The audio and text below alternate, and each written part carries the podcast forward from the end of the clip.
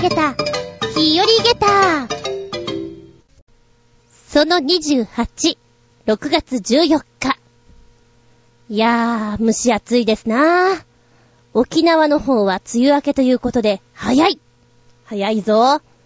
こちらはね、これから本格的な雨になるかと思うんですけれども、私、ちょっぴりテンパ入っているので、髪の毛広がるんでござんすよ。もわっとね、ぶわっとね、嫌なんだよね。で、実際ちょっと髪の毛切りたいなって思ってるんだけれども、まあ、二つ理由がありまして、一つはですね、切ってしまうがために、もう、どうにもこうにも暑い時に抑えられないんじゃないかという恐怖感があって切れない。で、もう一個は、ちょっと新しいプロジェクトの方参加していて、そちらの方で潜在写真を撮るんじゃねっていう噂があったんですよ。それがストップしていて、いざ、その写真を撮りますよって言われた時に、短いよりは長い方がある程度融通が効くのでいいかなと思って、それ待ちで切れないんですよね。なんか私はいつもそういう状態で切れなかったりするんですけど、ちょうど昨年の今頃も同じような会話をしていたような気がする。髪の毛切りたいんですけど撮影が、って言って。うーん、結果としていつも私は同じぐらいの髪の毛の長さにいるんですが、切りたくても切れなかったりするね。しょうがないのかなもうちょっと待ってみようかなって思いながらも、前髪長くなってきたんで切りたいなと。こっそり切っちゃおうかなと思っております。さあ、しばしお付き合いいただきますと、私、やっとテレビを買いました。あつみじゅんです。どうぞよろしくお願いします。この番組は、ちょあへよ .com のご協力へて放送しております。やっとです。やっと薄いテレビになりました。今までは小さかったからなそれはそれは小さくて、しかもですね、音が結構途切れるのですよ もうね、びっくりするぐらい、今日は音出したくないんだなっていうぐらい、こう、音声が途切れてしまって、勝手に消音になってしまって、もうどこのボタンを押しても、音が上がらない。まあ、あとは映像でお楽しみくださいっていう状態のテレビだったんですよ。でもほんとね、使いづらいテレビだなと思って、しかも、全体的に画面が暗く、上の部分がね、薄暗くなってしまってるんで、暗いシーンの映像とかは、なんだかよくわかんないんですよ。多分ここに犯人がいるとかね。そんな感じで、ホラーものとか見てられないですよ。よくわかんないけど、きっとここに怖いものあるのかなとかさ、今ここに死体があるのかなとか思うぐらいしかなく、めちゃくちゃ推理力を使うテレビだったんですけど、それが新しいのになりました。やっと我が家にも地デジです。えー、本当はね、ギリギリまで待とうと思っていたんですけど、仕事の話がありまして、で、ちょっと必要かなと思って買い替えたんですよ。で、まあ、それもトンチンカンで結局ね、今買い替えたところであんまり意味がなかったっちゃなかったんですけど、メールが一通来たんです。あつみさん、えー、BS 日テレでやります、この番組録画してください。大変勉強になりますよっていうことで、日付と番組名と書いてあったんですね。うーん、そうか。BS 日テレって、うち見れないよな。ずんこピコーンあ、そっか。地デジにすると BS 日テレになるのかなって思ったんですね。じゃあ、それまでに日付、ね、ちょっと予定見てテレビ買い替えるかと思って、6月10日金曜日の夜の放送と7月2本書いてあったんですよ。勉強してくださいって書いてあってね。んじゃあ買いに行かなきゃなーって思っていたらもう一回ピコーンってメールが来て、あつみさん、6月14日、仕事入りますと。は、あ、は、あ、入りますか。で、それが、録画して勉強して、あの、録画して、見てください。とても勉強になりますって書いてあった番組なんですよ。えっていうことは、めちゃくちゃ見た方がいいよねっていう状態ですよね。6月10日の放送があって、じゃあ6月14日収録ですということで、参ったな。本当に急いで買わなきゃいけないなっていうことで、えー、本当にこの間の日曜日買いに行ったんですよ。全然わかんなくてね、テレビね。買い替えようとも、ま、ギリギリで買えばいいやと思ってたから、ポカーンって感じで見ていて、いっぱいあるじゃないですか、商品が。もう、お客さんもいっぱいで。でね、私ほんと人混みダメで、しかもなんかよくわかんなくて、とりあえず私が見なきゃいけないのが、この BS 日テレが見れなきゃいけないんだなと思っていたんですよ。もう言うべきことは BS 日テレが見られるテレビくださいみたいな、そんな感じです。ただ、よくね、テレビとかでやってる、えーと、テレビにこう、録画できるブルーレイも一緒に見られるとかいう一体型のやつっていいなと思って、それ欲しいなとも思っていたんですよ。で、だいたい予算がこのぐらいかなと思って聞いてみたら、我が家にしては随分大きいテレビになっちゃうんですね。そんなでっかいテレビいらねえなと。今までが本当にちっちゃくてね、え、19インチとかなのかな？え、それより小さいのってあります？本当にコンパクトだったんですよ。もうそれはそれは小さくて、小さくて小さくて、あのテロップとか本当に見づらいんですよ。え、今誰か出たような気がするけど、知り合いの名前とか出ててもね、うん、確認できないっていうのが結構多くて、一時停止して確認するぐらいだったんですよ。だからもうちょっと大きいのでもいいかなと思って、店内うろうろしてたら今32インチっていうの安いね。テレビでも言ってましたよ。今安くなってるんだと。で、7月になったらみんな駆け込みで買いに行くから、値段がぐっと上がるから、今の時期が一番いいですよって言ってました。お客さん、今ですよ、テレビ買い替えるなら、2代目、3代目、今がお得ですよ。で、特に32型がいいらしいですね。で、私の中では、もともと小さかったテレビだったんで、そんなに家にいるわけでもないし、小さくていいかなと思ってたんですよ。で、値段見てたらね、小さい方が今本当に高くて、一番最初その32型とか見てたら、3万5千円とかね、29,800円とかね、一常に安くて、あれ？あ、こんな安いんだ。じゃあ小さかったらもっと安いのかなってふざけたことを考えていたら、全然そんなことなくて、特売のやつで、36,400円が、ちょっとお勉強していただいて35,400円みたいな感じだったんですね。店頭で見た時にですね、えーと、24型、22型が同じ値段だったんですよ。で、どうしますか？って言われて、じゃあ、大きい方でお願いします。色はどうしますか？じゃあ白でお願いしますって言ったらどっちもなくて、えーと、22型の白だったらあと1台残ってますと言われて、じゃあ22型でいいです。っていうことで今我が家に来たのが22型なんですね。で、その地デジの、私がずっと地デジに変えたら BS 日テレが見られると思っていたのを聞いたらですね、うーん、BS 日テレは衛星放送のアンテナが立ってないと無理ですよ、みたいなことを言われて、っていうことはうち見られねえのかと。ただね、ちょっと今もよくわからないんですけど、パソコンをちょっと繋いだ時に衛星放送が見られたんですよ。っていうことは衛星放送は見られる環境にあるのではないかと思うんですけど、それがどうやったらどうなるのかがよくわからなくてですね、うーん、誰に聞いたらいいの？もうね、ダメなんですよ、わかんなくて。で、とりあえず、その、私が必要としてる番組を撮ってくれる人をお願いしたんですね。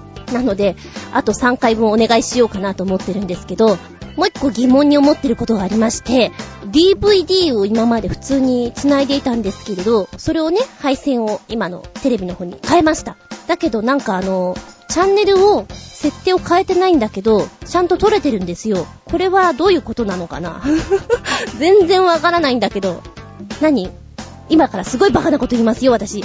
DVD とかも もしかして地デジの対策とかなんかあるんですか？そういうこと？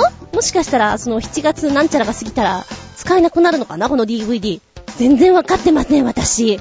大丈夫か？うーん。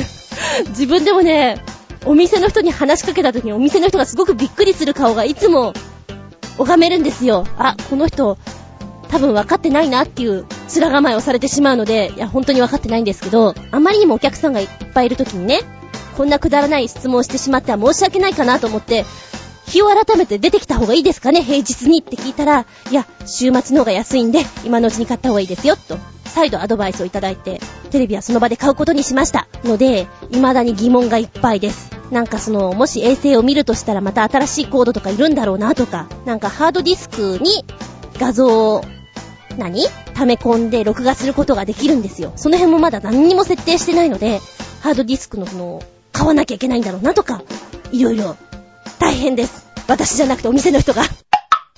多分私みたいなお客さんが来て、こう、ちんぷんかんぷんなこと言われたら、苦労すんだろうなって思います。頑張れ店員。ちなみに6月14日、今日付が変わったばっかりだから、まあそのぐらいですね。お昼ぐらいに私、てんてこまいだと思います。えー、今回チャレンジしますのは、30分番組なんですけども、えー、ボイスオーバーっていうのにチャレンジします。要するに、えー、洋画ですね。洋画の言語をヘッドフォンで聞きながら自分の声を当てるという。で、実際私の声ってこんな声じゃないですか。なのでそんな洋画の話なんて絶対来ねえなーなんて思いながら、ちょっとその新しいプロジェクトの方が、声とかそちらの方の専門の方々がいらっしゃるとこなんですね。なので今回初めてお声をいただいたものなんですけれども、自分でどこまでできるかなって思いながら心配ですよね。まあ今まで声のお仕事っていうのは多少ナレーションとかはあったんですけれども、自分一人だけでブースに入って、自分だけの声をとって終了だったんですよ。でも今回はそういうわけじゃないので、ね、ご迷惑かけたら申し訳ないなとか思っちゃったりするじゃないですか。ああ、心配でしょうがない まあ、なんとかやらなきゃなと思うんですけれど、えー、ねカタカナが多かったりすると、ああ、どうしようとか思っちゃいます。まあ、放送はですね、7月なので、えー、BS 日テレ見られる方、もし興味あったら見ていただけたらなと思います。そしてダメ出しがあったら教えていただけたらなと思います。ってな感じで、次のコーナー、行ってみよう。世界の言葉でありがとう今日お届けしますのは、ロシア。ロシア連邦でございます。ありがとうは、スパシーバー。スパシーバー。いやー、今までロシアやったことあったろうなと思って、さっきずっと調べていたら、なんか抜けてるねやってなかったんだと思って、本日、ロシア連邦、首都はモスクワでございます。ロシアの女性ってみんな美人さんが多いんですよね。モデルを探すならロシアに行けっていうぐらい。ちなみに、ロシアっつうと色々浮かぶと思うんですけれども、うーん、ロシアンティーの話しようかな。イメージとしては、お紅茶にジャムがどっぷり入っているものをさあお飲み、トップトップって感じでいただくようなまあ、それは間違っちゃないっちゃ間違っちゃないんだけども、一応ね、ロシアの方で出されるのは、小さな器にジャムが入っていて、お紅茶と一緒に出されるものなんですって。で、自家製ジャムをスプーンで舐めながらお茶を楽しむものであって、付け合わせスイーツと思ってください、みたいな。まあ、中にはね、お茶にジャムをポトンと落として飲んでも OK です、なんて書いてあるんですけど、お茶が熱ければ、ソーサーに注いでフーフーしながら、もう三三九度のように飲んでも、OK! ソーサーにお茶を入れて飲むっていう感覚はないよね。なんか気狂っちゃったのかなって思うでしょ？でもそれ OK なんだって。猫舌さんはぜひやってください。ただ日本でやる場合にはね、あの、周りの目を気にしながら飲んでください。これが正式だよって言って飲んでください。で、既製のジャムはジャムといい、自家製ジャムはバレーニエって言うんですって。まあ、あの、あんまり飲む機会ないと思うんですけど、どっかお出かけした時にあったらちょっとやってみるといいんじゃないでしょうか。そしてロシア。この単語から出てきたのでいくと、ロシアンルーレット。なんかロシアンマフィアがすごい顔してやってそうなイメージだなと思ってさっき調べたらですね、これ実際にやってる人たちもいるんだけど、まあ、どっちかっていうと、フィクションで有名になった分、それを真似るものが出てきたっていうところみたいですよ。で、もともとはリボルバー式の拳銃に一発だけ弾丸を入れて、で、適当にシリンダーガラガラって回して、自分の頭、こめかみにですね、抜いて、引き金を引くというゲームなんだけれども、だいたいその辺ぐらいしか映像とかでは見ないじゃないですか、映画とかでも。このルーレットのね、ルール見ていたら、弾丸が入ってると自分で、あ、今入ってるなって思ったら、天井に向けて引き金を引くことが OK なんですって。私、弾丸入っていても、自分で撃たなきゃいけないのかなと思う。まず死ぬよね。分かってたとしても。と思ってたんですけど、あ、今、ここに弾が入ってるな、と分かった場合には天井に撃ってそれで OK。ただし、そこで弾が入っていなかったら、お前負けだよっていうことになったらしいです。そんなルールがあったの知らなかったなうん。でも、もともとは小説から出てきたらしくて、中にはね、えー、裏賭博の賭けとか、度胸試しでやってる人、それから囚人捕虜に対する拷問虐待、自殺の一種なんていうんで行われてるパターンがあるみたいなんですけども、本当に行われてるかどうかっていうのは定かではありませんと書いてあります。まあ、バラエティ番組なんかでね、よく風船とか使ってやってたりするの見ると思うんですけど、恐ろしいことを考えた人いるなと思いますけれどね。えー、それから、マトリョーシカ人形。なんだか思いついちゃう。あの、お人形さんの中からちっちゃいお人形が出てきて、そのお人形さんの中からさらにお人形が出てきてっていう、あの、永遠に止まらないマトリョーシカ人形。あれなんで作ったのかなって思うんですけれど、マトリョーシカ人形が作られたなんかその起源みたいなのが、理由が書いてあって3つあるんですけれども、そのうちの2つが日本に関わってるんですよ。で、日本のね、え姫だるまっていうのを、そのロシア人がね、見て、これ面白いっていうんで作ったんじゃないかっていう説と、もう一つが19世紀末、箱根にあった正教会のところにやってきたロシアの修道士が本国に持ち帰った箱根細工のこけしですね。これを見て、マトリョーシカにしたんじゃないかっていう説。あとは、本当に向こうの方のね、お話なんですけれども、工房によって作ったんじゃないかっていう、3つの説があって、結構ね、箱根説が有力だっていう噂もあって、面白いなぁと思ってね、見ていたんですけれども、あとは、ロシアの言葉で、日本語に入ってきたやつ。っていうと、アジと、それから、イクラ、食べ物のね。あと、インテリ、ウオッカ、カンパ。うん、他にはですね、セイウチとかもそうだし、コンビナート、ソビエト。ソビエトって会議っていうのね。あとは、タイガ、密林、ツアーリー、皇帝とか。あ、この辺全部そうなんだ。ペレストロイカーなんていうのもね、ずいぶん前になんか本とかもいっぱい出てましたよね。立て直し。言われてみれば、あ、言葉の響きがロシアっぽいなっていうのもありますけれども、全然気づかずに使ってるのも多々あります。えー、ウォッカなんていうのはね、特にそうです。えー、ロシアのウォッカ。ちなみに、まあ私、一時はバーテンっぽいこともバイトでしておりました。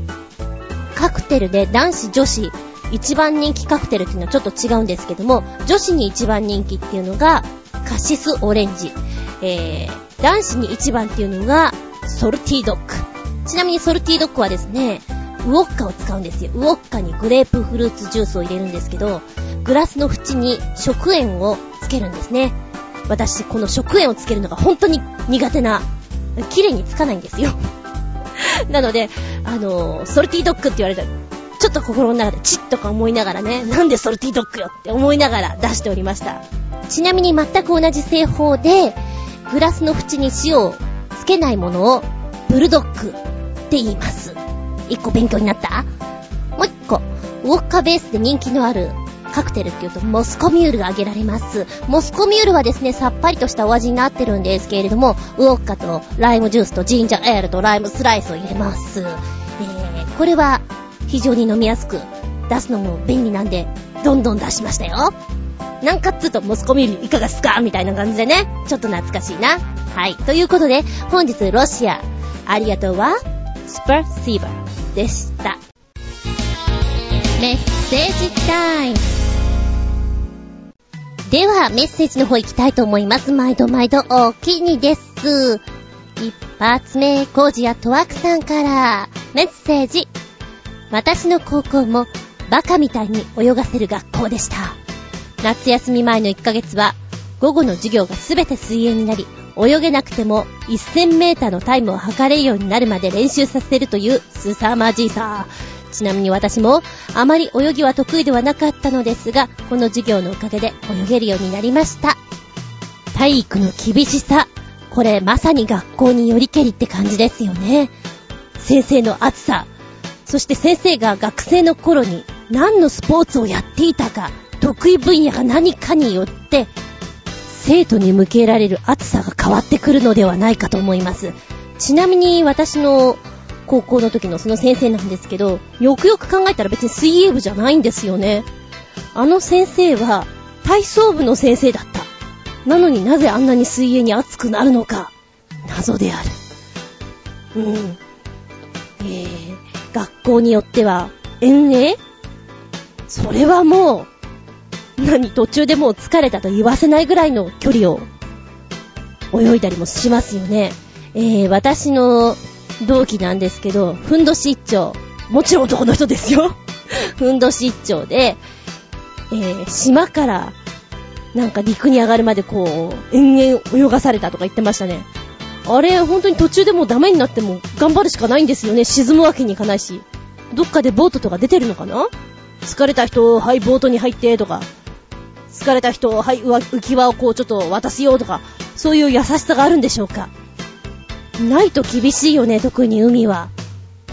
まあまあ、うちの学校はそういうところはなかったんですけど、中にはね、本当に、寒さに負けちゃいけませんっていうことで、寒中水泳を行うところもありましょう。いろいろなんで、聞いてるとびっくりしますね。そっか、コージーさんの学校もなかなか頑張れよっていうとこだったんだ。だからまあ、なんか泳げって言われても、そんなに困らなくなりましたね。うん。メッセージ、スパシーバ。続いては、旅人さんのメッセージです。メッセージ、ずんこさん、こんにちは。旅人です。こんにちは。先月の携帯電話に続いて、今月はついに地デジ対応の液晶テレビを買いました。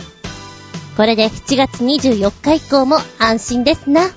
今回テレビは秋葉原で買ったのですが、人気商品はさすがに売れ行きがすごく、中には入荷待ちのため、注文してから自宅に届くまで1ヶ月以上かかるものもあるらしく、ずんこさんのテレビはどういうものでしょうか？私はとにかく余計なオプションの省いたもの。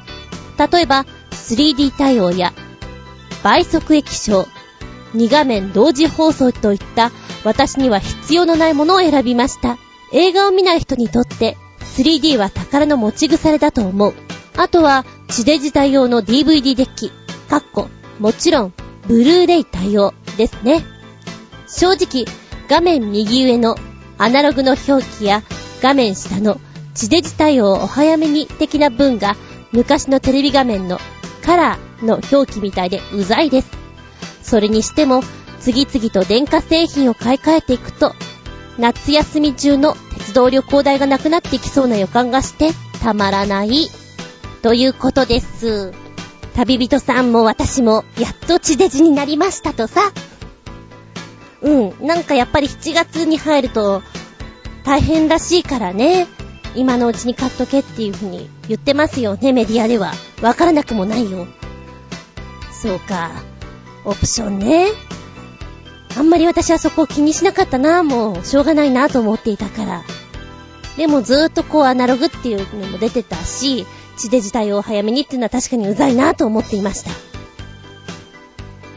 でもなんか今、まだ画面的に良くなれなくて変えたばっかりだから、綺麗だなとは思いますけれどね。早くなれたいなとは、うんうん、思います。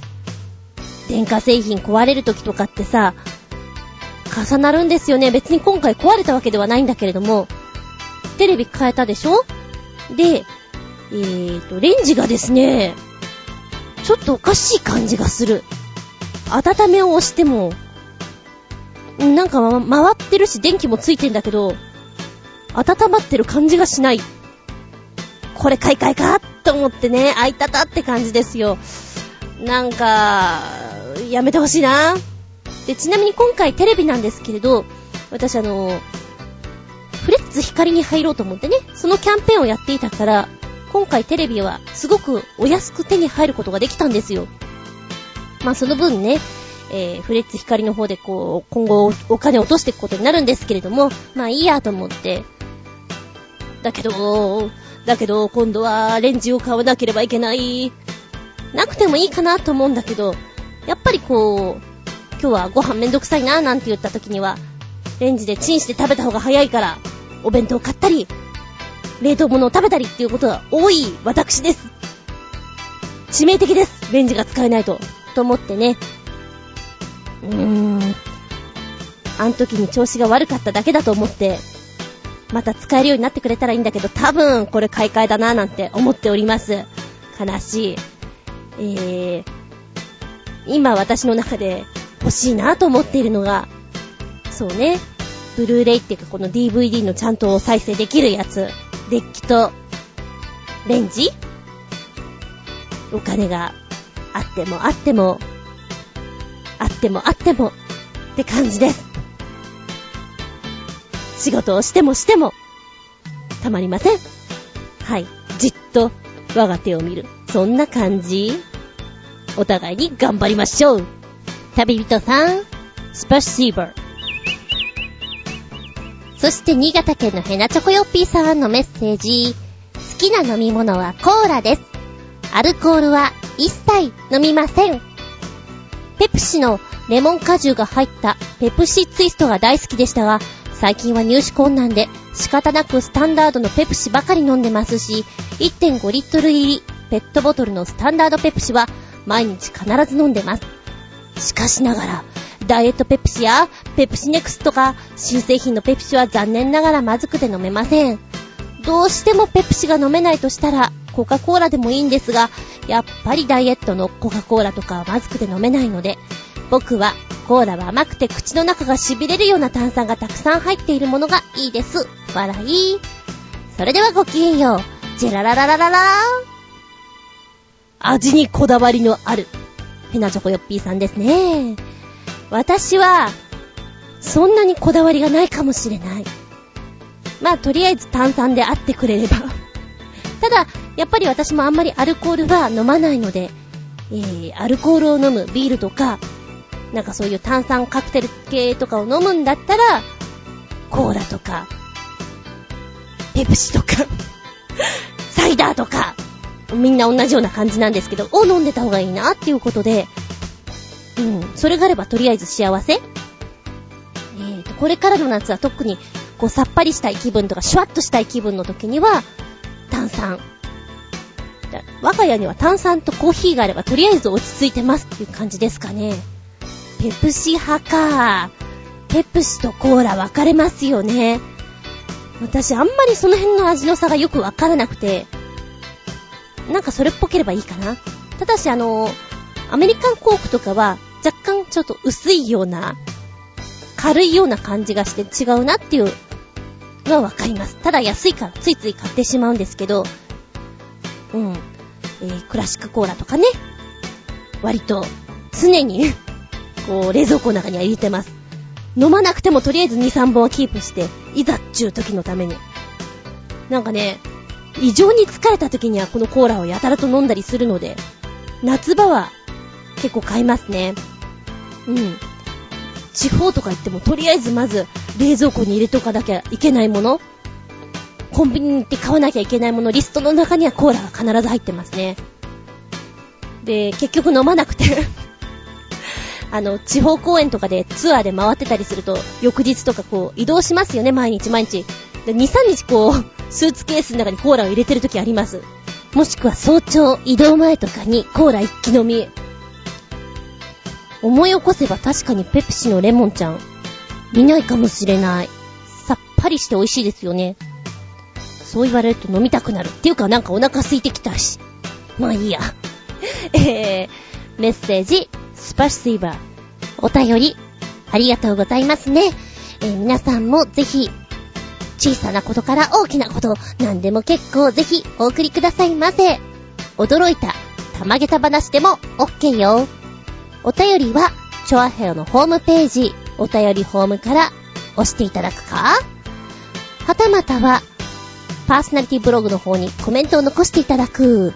私の方のブログの方からお便りホームに飛んでいただくか、コメントに残していただく。直接がよしというならば、直接アドレスの方にお送りくださいませ。アドレスの方は全部小文字です。geta アンダーバー zun アットマーク yahoo.co.jp geta アンダーバー zun アットマーク yahoo.co.jp こちらまでお送りくださいませ。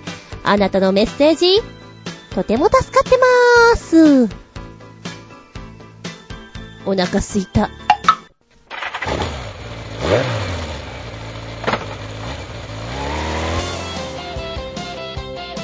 バイク、振動中物語。今の時期はいい。気持ちがいい。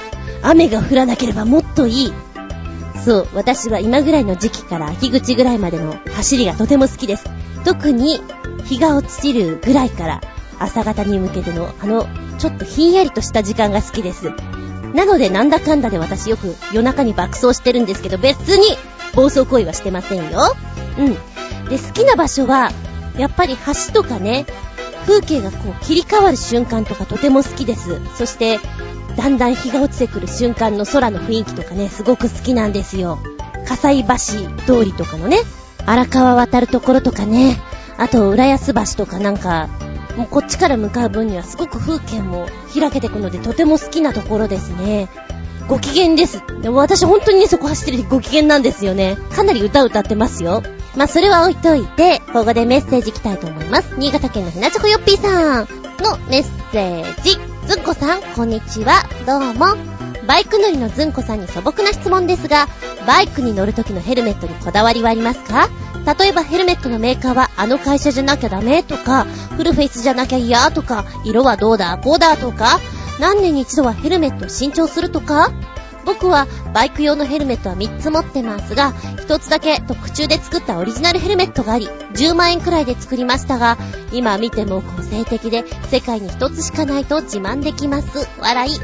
夏場になると汗でヘルメットの中がぐっしょぐしょになっちゃいますが、そんな時でもヘルメットを脱いだ時に感じる爽快感は格別だと思います。それではごきげんよう。ジェララララララわかるーその爽快感は、ライダーが本当に嬉しいやつだと思うんですけれども、ヘルメットの話ね。実は私今日ですね、ヘルメットが届いたのですよ、ネットで買ったやつ。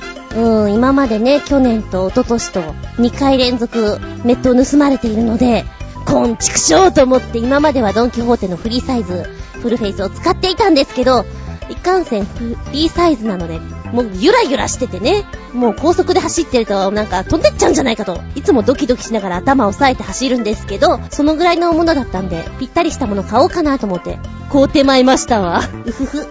えーっと、今までは荒井か昭栄か、まあやっぱりメーカーさんがいいかなと思って、私は荒い派だったんですけれども、今回はですね、猫のキャラクターがついてる、また猫かよって思わないでね、猫のキャラクターのついてるヘルメットにしたんです。で、フルフェイスが良かったんですけど、フルフェイスは生産中止なんでってね、話なのでしょうがないから、ジェットヘルに、ジェットヘルって言うとどうしてもお蕎麦屋さんな感じしません？ヘイマイドーっていうあの、お蕎麦持ってまいりましたみたいな、そういうイメージがどうしても抜けないんですが、うん、買いました。グローブと一緒に。えーっと、楽天の方でね、ポチッと押してみて、あれ便利よね。で、やっぱり私が選ぶのは、ヘルメットの中のものが、こう、洗えるやつがいいなと思って、通気性のいいもの、選んでますね。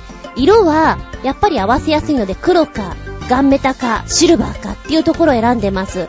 で、今回は、キャラクターが黒猫だったので、ちょっと白いメットにして黒猫を着立たせようかなっていうね、どこまでも猫を愛してる私の あの、発言ですけども、にしようかなと思ったんですが、うん、だとしたらグローブも白がいいよなと思ったんだけどね、ワンセットで買いたかったんだけど、白がなかったんですよ。で、最初は黒いグローブと思ったら黒が売り切れ、白も売り切れ。じゃあいいよ、黄色にするよっていうことで、黄色っぽい、あの、何？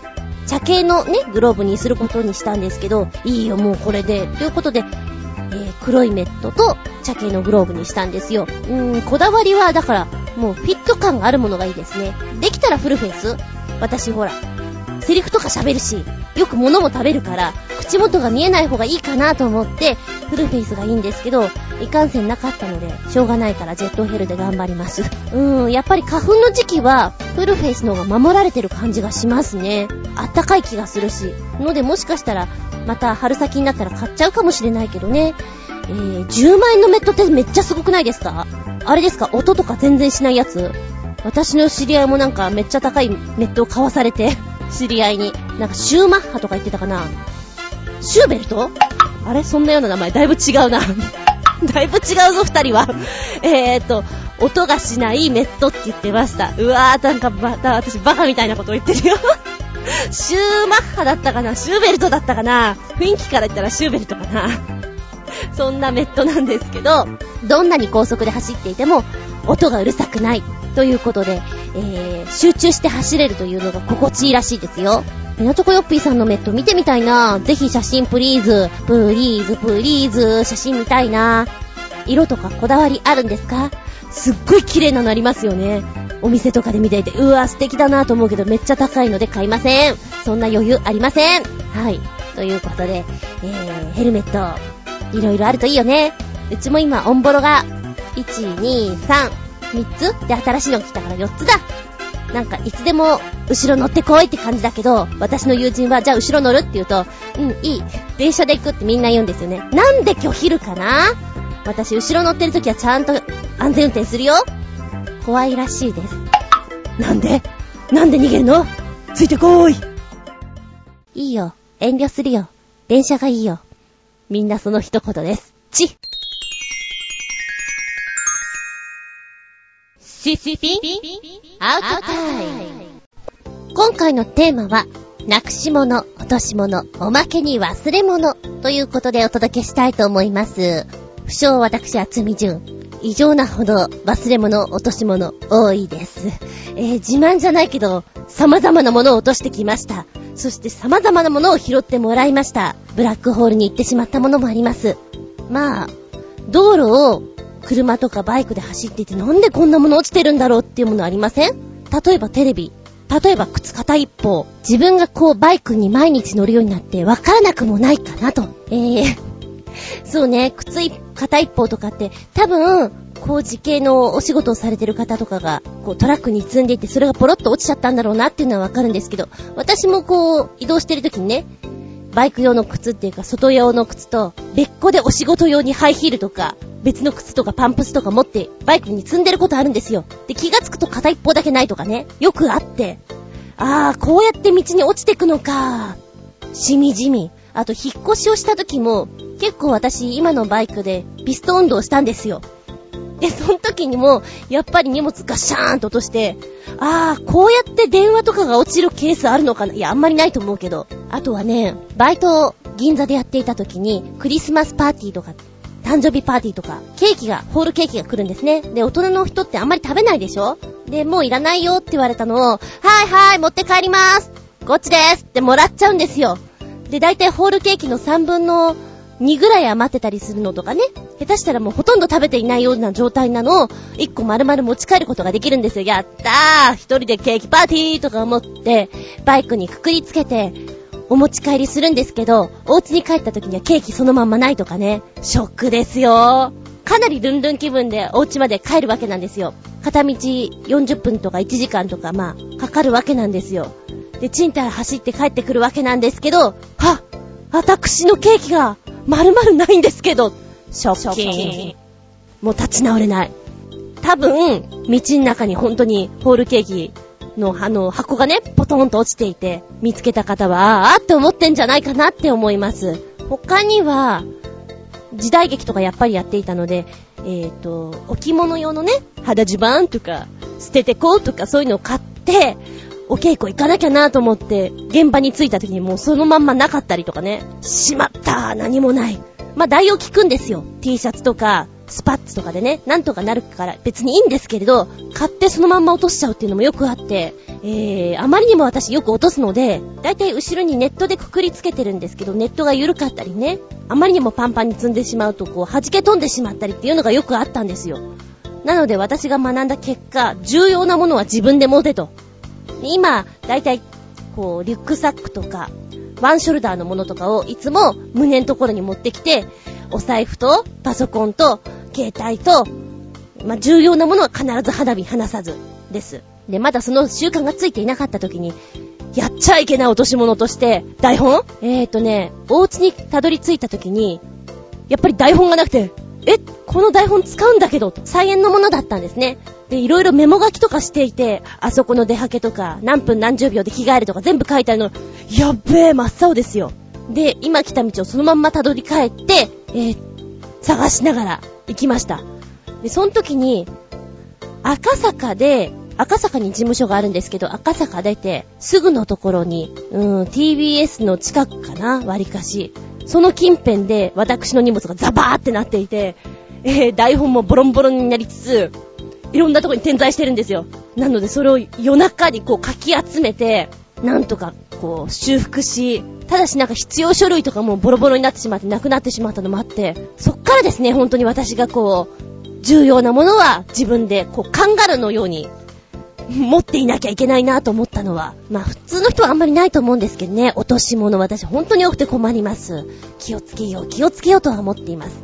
忘れ物、忘れ物もね、ショックなんですよね。些細なものを忘れるとほんとショック。じゃあ今日のお昼にこのおやつを食べましょうとか、ヨーグルトとか買ってあるのを忘れちゃうとかね。プチショックなんですよ、自分の中で。まあよくあるのが、この間もやってしまったのが、お昼のお弁当作って、えー、カバンに入れようと思って、カバンの横に置いといてそのまま出かけてしまうパターン忘れ物なんかで言ったら、まあ昔の話だけどね、宿題なんか結構対策のものをやって、すっごい頑張ったなと思ったそのまんまを忘れてしまうとか。先生に言い訳するのがね、やったんですけど忘れました、みたいな。中にはやっぱり一回家に帰って忘れ物をしたものを持って学校に戻ってくるっていうパターンも何回かした記憶がありますね。地味に時間の無駄遣いをしてたなって思いますけれども。うん。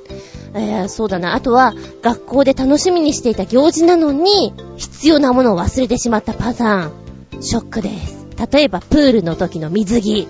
なぜ忘れるか今。こんなに熱いピーカンの時に。あったな調理実習の時。なぜ、調理セットを忘れてきたか。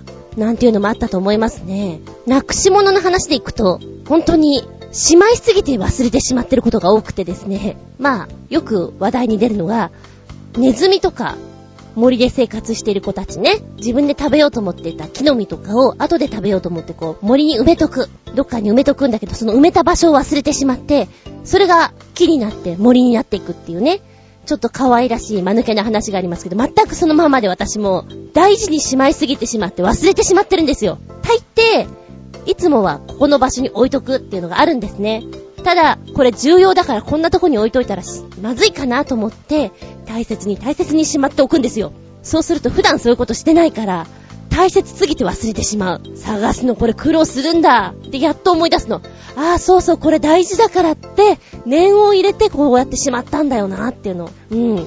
で、今一人暮らしをしていて、一番心配なのはやっぱり、鍵とかね、なくすのが一番心配だってお家に入れなくなっちゃうでしょ？実家にいた時には、まあ、ほとんど一人暮らしに近かったんですけども、お家のどこか、例えば2階とかね、2階のお姉ちゃんの部屋の鍵は開けておくとかして、まあ、どうしてもない時は2階によじ登って入るっていうパターンは何度かしてたんですよ。ベランダから入るとかね。今さすがにそれできないでしょ？で、今うち猫が3匹いるんですけれども、1匹の時、もう全然おじいちゃん猫だったんで、外にもあんまり出なかったんで、窓開けっぱなしにしてたんですよ。なので、忘れてしまった場合は、オートロックの塀をよじ登ったり、柵をよじ登ったりして、一回、うちの中に入ったことがあります。だからね、鍵は一番心配だな。で、この間本当に見当たらなくて、えーとね、ぶっちゃけ、2、3日家の鍵を閉められませんでした。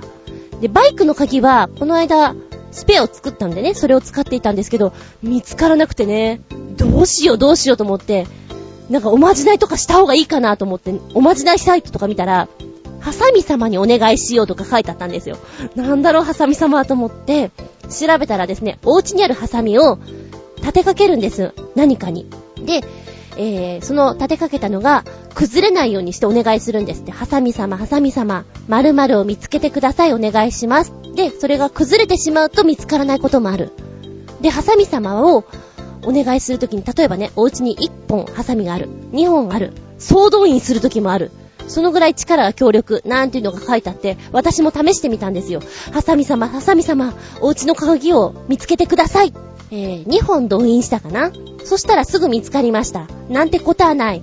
いつも鍵を入れてるカゴの後ろに落ちていて、あんまり後ろに落ちてることないからね。気づかなかったんですよ。あ、よかった、見つかったと思って。うん。えー、そんなこんなでね、ハサミ様結構効くかもしれない。と思ってちょっとやってみたりします。まあ一番最初にやるのは、自分の行動パターンをそのまんま再現、再現 VTR のように再現します。あそこにいて、ここにいてっていうのは多分みんなやると思うんだけどね。はい、ここでお便りいきます。コーチアットワークさん。なくし物、落とし物、おまけに忘れ物私の忘れ物ではなく、私の恩師の忘れ物の話です。同窓会に出席した恩師を二次会までエスコートしているとき、いきなり苦しそうにうずくまってしまいました。大丈夫。喘息の発作だから吸入すれば治るから。という恩師。しかし、しばらくバッグをまさぐった後、忘れてきた。の一言。とりあえず恩師を近くのカラオケボックスに退避させ、タクシーで薬を取りに自宅まで往復したら、タクシー代が手持ちのお金では足りず、大騒ぎになってしまいました。そして私の持ってきた吸入器で復活した恩師は、3次会から復帰、オールで朝帰りしたのでした。めでたしめでたし。これは大事にならなくてよかったですね。いやもうなってるのか？恩師、吸入器ね。一番大事なもの忘れちゃダメだよね。やっぱり喘息の人なんかそういうのを肌身離さずって感じだもんね。なかった時には真っ青でしょう。そして、コージアットワークさん、わざわざお家まで取りに行った。けれどお金が足りなかった。チラリー、チラリラリーラー、ショッキング。えー、俺なんだろうって思ったでしょう。そういう時もありますよね。まさにコントのようなお話をありがとうございます。そして3次会から復帰できてよかったね。やっぱ自分のこう体をね、なんかちょっと爆弾抱えてるような人はそういうの忘れてしまうととっても焦りますよね。例えばほら、腰痛持ちの人がこう、ベルトっていうの？ああいうの忘れちゃったりすると焦ったりするでしょ？わかりますもん、そういうの。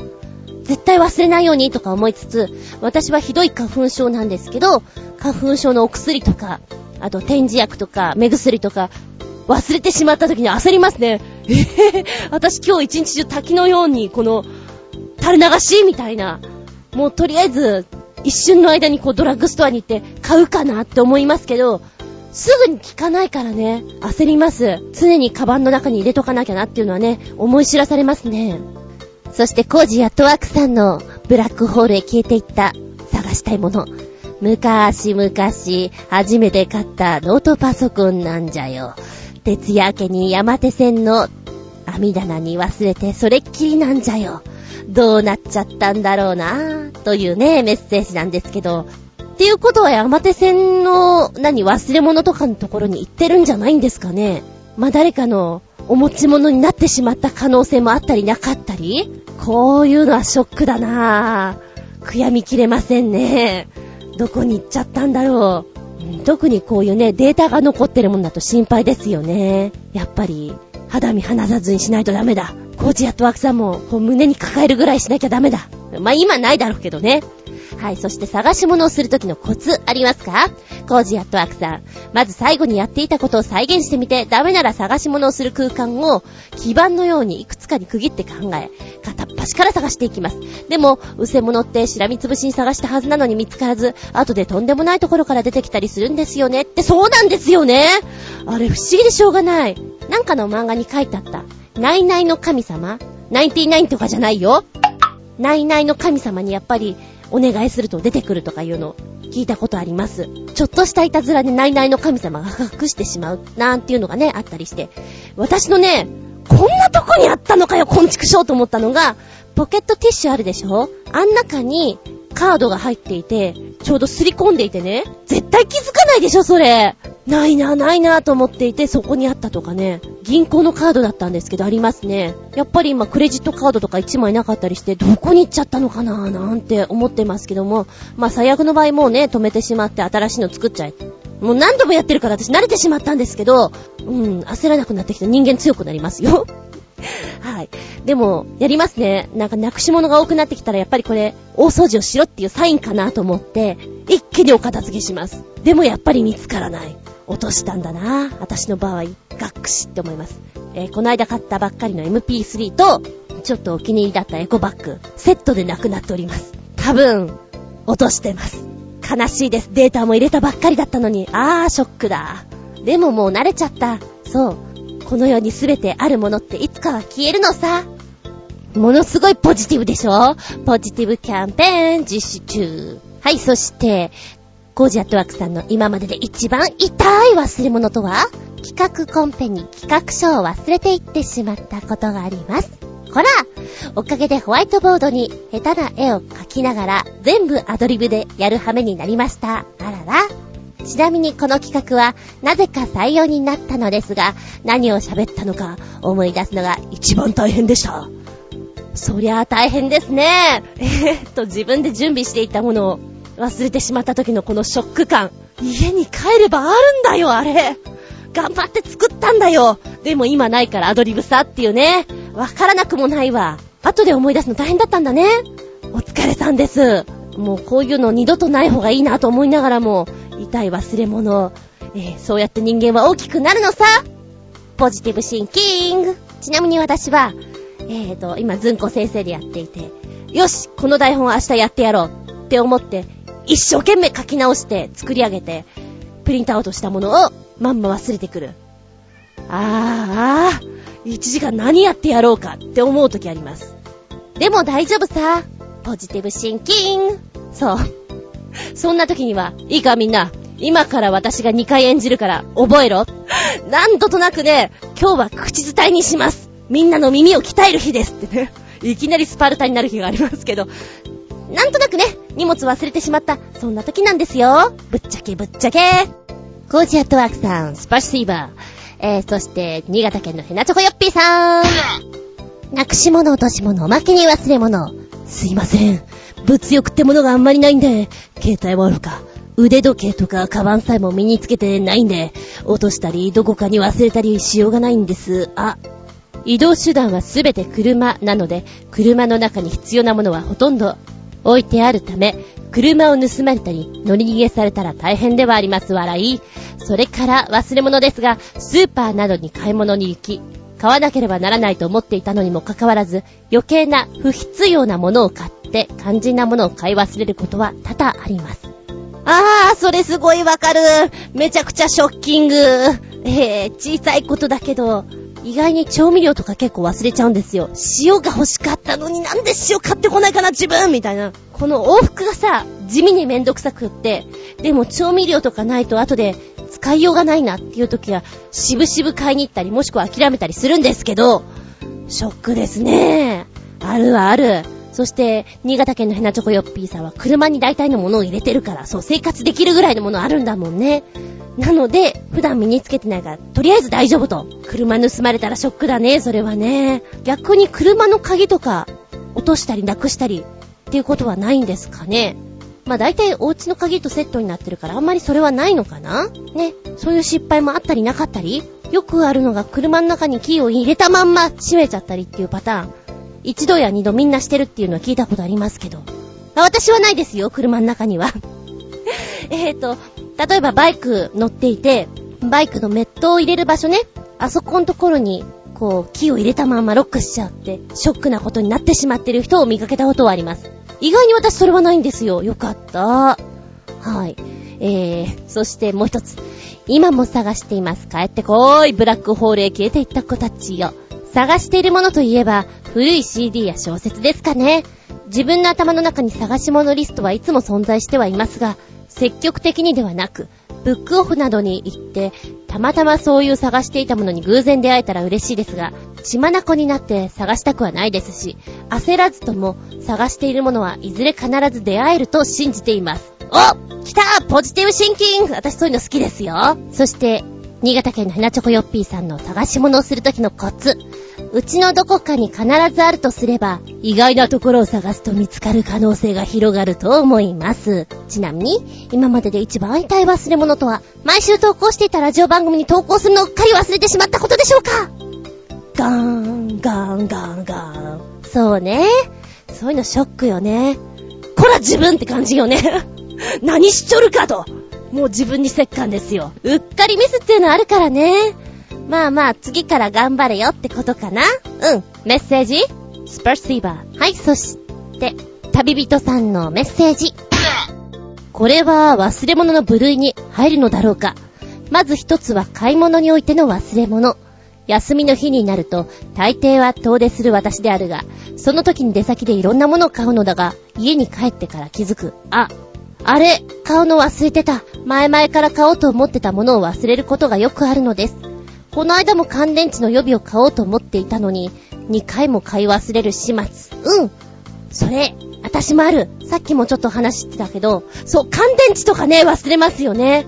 うちは、えっ、ー、と、電気の玉を忘れてしまってですね。まあ、しょっちゅう私は暗い中で生活してんで、そんなに問題ないんだけど、さすがにこう、洗面所のところはね、暗いと見づらいじゃないですか。心の目で見ようがないので。まあそんなこともありつつ、結構暗い中で生活しています。蛍光灯も今2、3本切れていて、まあまあ節電だからと思ってね、えー、だいぶ薄暗い中にいますよ。逆にこう、ピンピカしてた方が、なんか落ち着かないかもしれない。そうなのよ。忘れやすい子っているのよね。うんうん。大丈夫。みんなやってる、それは。そして、もう一つは、旅行においての忘れ物。くどいようだが、私は鉄道旅行を趣味としているが、その旅行の際に重要なものを忘れることはない代わりに、結構些細なものを忘れることが多いのです。切符や時刻表は持ったが、列車の中で飲もうと思って、前日から買い置きしていたドリンクを自宅の冷蔵庫の中に入れっぱなしにして忘れたりとか、あと、旅行中のビデオの録画予約を忘れたりとか、そういえば、先月に大阪の親戚の家に行った時でも、荷物を電車の網棚に置き忘れたことがあったっけその時はすぐさま降りた駅の駅員に何時何分発の電車で何両目の車両のどのあたりの網棚に置いたか報告したので2、3個先の駅で荷物を発見することができ大事に至らなく済んだのでした。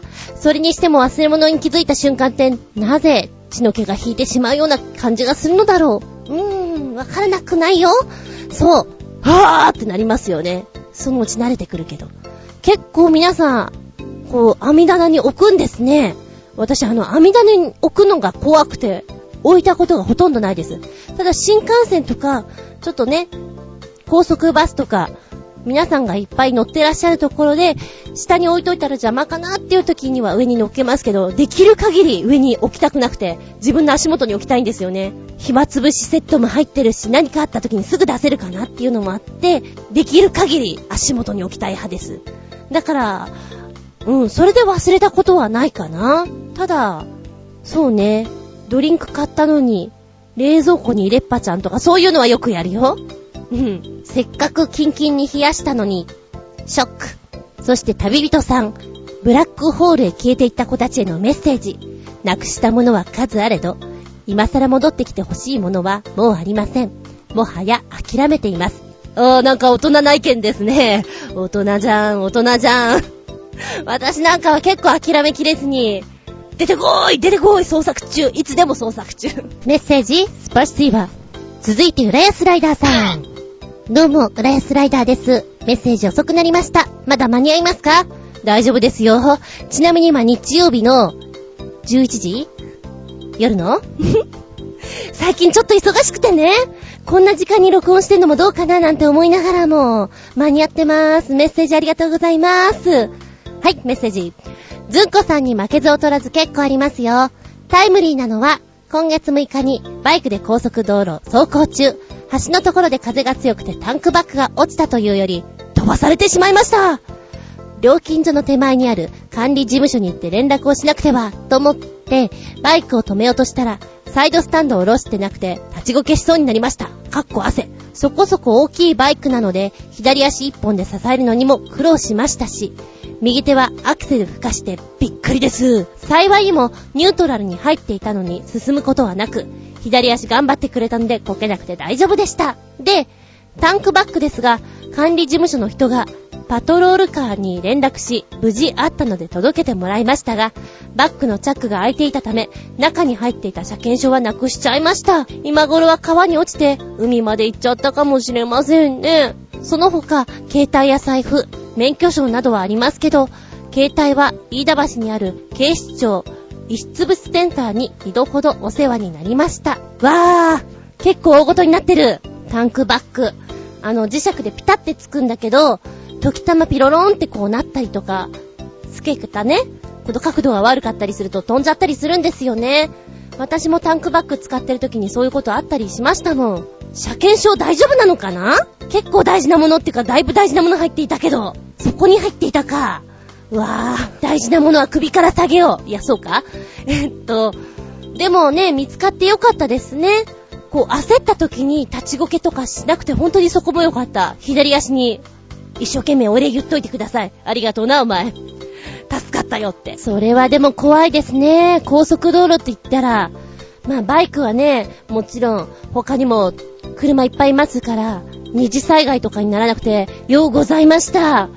えー、そして荷物も無事生還ということで、まあ車検証はね、諦めなんですけれども、よかったです。そっから先のね、事故になってしまったら、本当は笑い話にならなくなっちゃいますから、よかったということにしときましょう。ここも、ポジティブシンキングで、どんとこいです。えー、遺失物センター、飯田橋のね、私も、何度か行ったことがあります。また来ちゃったみたいなね。もうだいぶ慣れてしまいました。あの、警察署とかの遺失物センターとかに行くのも。はい。そして、浦安ライダーさんの、ブラックホールへ消えていった子たちよ。2枚目の免許証です。住宅ローン組むときに身分証明として提示した後見つかってません。もう3枚目なのです。諦めていますが、自宅で提示したんです。笑い。え？っていうことは家にあるんじゃないの？どこかにあるよ、きっと。大捜査してください。と、ハサミ全部使ってハサミをこう立てかけるんですよ。立てかけてハサミ様、ハサミ様とお願いしてください。あちなみにこのハサミ様ね、私やっていいと思ったのが、これは見つかるまでこのハサミが倒れちゃいけないのかな倒れてしまったらもう見つからないのかなって思いながら、ずっとその場でこうね、倒さないようにするのも大変じゃないですか。なんで途中で、普通に起きましたけど、そこのルールはいまいちよくわかってません。えー、探し物をするね、コツ、あったら教えてほしいです。みんなそう思ってます。えー、そして、今までで一番痛い忘れ物とは、高校受験の時の上履きです。あー、受験の時は寒いからね。あれ必要だよね。足元から冷えてくるから特に私だけ靴下で申し訳ないです。でもあれスリッパとか借りられたのかな？うん。そんな懐かしい痛い話もありがとうございます。学校のことで言ったらあれだな。うちは何度も言ってるけど体育が厳しかったので、嫌なんだけど、怒られるよりはマシかなって、あの、後でペナルティ来るよりマシかなっていうことで、人の使った体育着をね、女子から借りて、別のクラスから借りて、使ったこととかありますよ。まあ、高校だったのでジャージなんでね、ブルマーとかじゃないんで別にいいんですけど、さすがにあの、小学校とか中学校とかのブルマーとかだったら借りようと思わないんじゃないかな。まあ、うちはお姉ちゃんがいたので、何かっつうとお姉ちゃんにね、貸してって言っていたような気がします。忘れ物女王としましては、よく通信簿に書かれたな。自分の身の回りをよく見てね、忘れ物がないようにしましょうみたいなことをね、あんまり治ってません。えへ。ちなみに私、落とし物という類では、財布をもう何度か落としてるんですよ。携帯も落としてるけど。で、携帯は意外と見つかるケースが多いんですね。壊れてたりもしますけど。で、財布は、そのままさよならっていうバージョンが多くて、なんで落としてしまうのかな？まあよくね、私は、黒っぽい財布とか茶色っぽい財布を持っていたんですよ。地味なの。で、落ちてもあんまり気づかないようなのが多くて、じゃあ、少しカラフルなものをしましょうということで、カラフル財布にしました。でもやっぱり落とす。うーん、じゃあ、こうしましょうって今切り替えたのが、長財布にしました。長財布って、結構でかいんですよ、私の中で。場所取るし。これはね、存在感でかいね。なんかあの、およしよしお前いるなっていうのが、こう、カバンの中ですぐわかるから、落としようがないような気がする。ので、あ、長財布って結構いいなって今思ってます。ただ、急いでる時にいちいちこいつを持ってくのがめんどくさいから、2000円ぐらい持ってね、ポケットに突っ込んで、親父かって感じですけど、持ってくことがあります。あー、そういえばあれだね。怪獣先生も、昔ですけど、こう、今もそうなのかな？お札をこうポケットから出す習性があったような気がしますけど、今もそうなのかな？クリップに留めて持ち運んでらっしゃるのかな？男の人って結構多いですよね。うん。若干私もそれあります。だって楽なんだもん。えへ。で、今ね、ちょっと思い出した話で、あれどこ行ったのかなっていうのが私じゃないんですけれども、やっぱり学生の頃、学劇をやっていて、で、私が演出をやっていたんですよ。で、ちょっとね、可愛らしい男の子っていうか、まあ、イケメン風の男の子なんですけれども、お姉な感じの役だったんですね。なので、お姉の役の人はちょっとそういう、それっぽい衣装を用意して買って、あげ、渡してたんですよ。で、それを自転車に入れて、持ち運んでいたら、それがなくなってしまったと。失せてしまったと。言って、言ったのですよ。ええー、と思って、まあ、確かに普通に着れるけど、あん時ね、その人に着てもらってたのが、一番最初のシーンで下着っぽいね、ちょっとそういう姿のものと、ワンピース、黒と白のフリフリのワンピースだったんですよ。で、そういうのが全部入っていた衣装だったんですけど、なくなってしまったと言って、え えー、って思ったことあります。あれは何盗まれたのかな？盗まれたんだとしたら、それは、こう、きっと可愛い女の子の洋服だから、もらっちゃえっていうことでもらわれたのか、もしくはその男の子が可愛いからもらっちゃえってことなのか、あんまりちょっと怖いから想像するのやめとこうかな、みたいな。そんなのもあったりして。えー、ちなみにその衣装を選んだ時、演出、本気かって言われました。本気ですよ。えー、えっと、うん、あの、男性と女性がね、性転換しちゃうみたいな、ちょっと夢のシーンであって、だから男の人は、そういうフリフリの服とか、下着っぽい格好してもらって、女性は、ワイルドな格好してもらったんですよ。懐かしいなぁ。まあ今見たらその映像はね、チャッチいものにしか見えないだろうけど、学生の頃はそれでも一生懸命やったんで懐かしいなぁ。なんていうのをちょっと思い出してみたりして、あの衣装どこ行ったんだろうな？ぁ。とか言って実はなくなってなくてその人ん家にあったらどうしてくれよ。来ていたらどうしてくれよ。今2丁目にいたらどうしてくれよ。ということでたっぷり話しました。なくし物、落とし物、そして、おまけに忘れ物というお話でした。あ、そうそう、おまじないの類で行くと、虎の神様にも私、たまにお願いします。虎の神様も聞くような気がします。困った時は、神頼みに限るのじゃ。なんて？びっくりたまげたひっよりげた。ぶちげた話。私、あつみじゅん。実家で住んでいた時によく言われました。あんた寝方が変わってるよねって、お姉ちゃんとかによく言われました。えーと、布団と一体化して寝るのがとても得意で、パッと見た感じ、寝てる感じがしないみたいなんですよ。例えば、あの、布団ガバってこう、横とかに寄せたりするでしょ？で、その状態で、そのガバッとなった方に、うまいこと車って寝てたりするので、本当にいるんだかいないんだかわからないって確かめられることがあったんですよね。なんか、いないみたいでドキドキする。息してないみたいで大丈夫かって心配になるって言われたことあります。そういうお友達いませんか？えーと、もともとは私ね、真っ暗い中で寝るのが好きなんですよ。だけどやっぱりうちの姉ちゃんとかは電気をつけたりテレビをつけっぱなしとか結構そういうのが激しくて外から漏れる音とか光とかあんまりこうね私は感じたくないんですね。なのでそういうことがあって、なるべく壁の方、壁の方によって布団にくるまって寝ていたらそういう状況になってしまったんですけれども、よく驚かれます。えー、旅先とかに行ってた時も、え、いたの？っていうのをよく言われましたね。まあ、これは、私が下駄話なんじゃなくて、みんなが私を見て、プチ下駄話。純ちゃんはいるんだかいないんだかわからない。ええ。死んだように眠れるんです、私。いるんですよ、ちゃんと。うふ。昔から自信があったんだ。あの、例えば強盗とかだとしても、私は絶対見つからないんじゃないかなっていう自信がありました。どんな自信やねん。えー、だけど、不安もありました。昔私んちの家の隣がね、火事になったんですよ。で、その時はみんなお父さんとか声かけてくれて逃げることができたんですけど、下手したら気づかれないんじゃないかなってドキドキすることがありますね。ええいます。私いますから死んだように眠れる厚み順。みんなに驚かれて、プチゲタ、二つ。元気でソングおすすめソング癒し編。いやー、今日いっぱい喋りすぎちゃって、でも1分間くらいちょっと喋っちゃおうかなということで、コージアットワークさん癒し系ミュージックといえば、筋肉少女隊のお猿温度。これを聞くと、なんかもうどうでもいい気分になれます。ということで、えー、画像のね、場所を教えてくれたんですけど、確かに。これしかも見た後に、頭の中にあの、ウキウキウキってあの、音がすごい残る。しかも、教えてくださった画像のあの、女の子たちは何なんでしょう。気になります。確かにどうでもいい気分になる。癒しソングっちゃ癒しソング。お疲れの時にいいかもしれない。えー、私がおすすめソングなのは、これ昔から結構いいよってことでおすすめしてるんですけれども、ウーロン茶、サントリーのウーロン茶さんの CM で流れてる歌、中国語のね、やつが、すごく私好きなんですよ。チャイって言うんですけど、夏チャイ。これからは夏チャイ。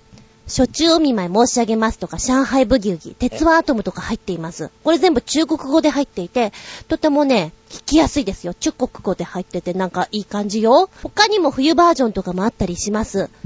なんかさらっと聞けてね、いい。で、逆の意味で、内容も面白いのが、黒ウーロン茶の CM の歌の方も、えー、画像として見れるんですけど、これはね、くすって笑える癒し系。えー、もしよかったら見てみてください。ということで、えー、アニメ編はまた後ほどやらせていただきます。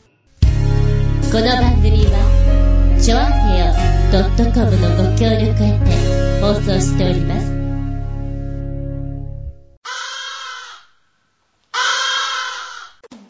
はい、今日も終わりになってきました。お付き合いありがとうございます。いやー、また長々とちょっとオーバー気味で、失礼失礼。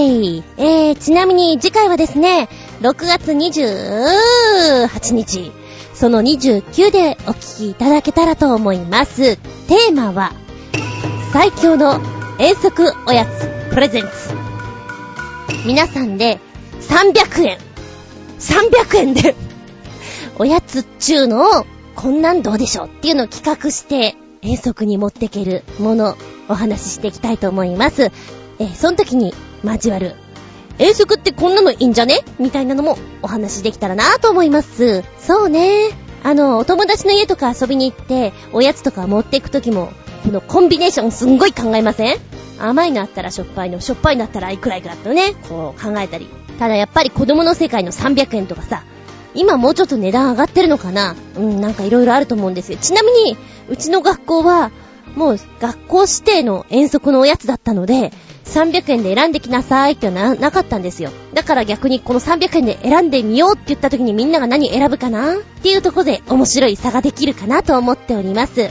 まあまあ、なんとなく遊んでくれたらいいかなって思います。そして、ちなみに私は遠足ではなかったんですけれども、ロマンスカーに乗って鎌倉に行くっていうのが、小6だったかな？小5だったかな？そのぐらいにあって、異常に楽しかったです。ロマンスカがとりあえず楽しかったです。遠足企画。私だったらここに行ってみるのがいいんじゃない？あなたが先生になって、ぜひ、企画してみてください。面白ネタお待ちしております。はっはっは、話は変わるけど、えー、番組途中途中私結構お腹空いてきてしまいまして、結局のところ、えー、なんか食べちゃうのは良くないかな寝る前だし、なんて思いながら、どうにもこうにも、どうにもこうにもで、お腹がぐるぐるだったんで、おこげスープを飲みました。おこげスープ、いいね。ちょっと腹持ちがいいよ。あの、パリパリしたのがまた美味しくてね。うん。いつでも常備です。なんかお昼用に取っといたのにな。なんでこんなもぐもぐ食べちゃってんだろう、私。なんて思いながら、早く寝ないとまたお腹がぐるぐるです。とか言いつつ、ワンブレイク入れちゃったから多分私今からすんごい元気だと思うけどね。寝るの多分3時か4時か、下手したら5時か。頑張ろう。それまでには早く寝よう。なんて思っておりますけど、頑張りきれないんだな、これがまた。えへへ。てなわけで、次回は6月28日、日付が変わる頃に、またお聞きいただけたらと思います。お相手は私。ねえねえ、ちり紙交換って今もいるの？聞かないけど、という疑問がある、厚みずんでした。見舞い聞く舞い話す舞い、ずんこの話ももうおしまい。バイバイキー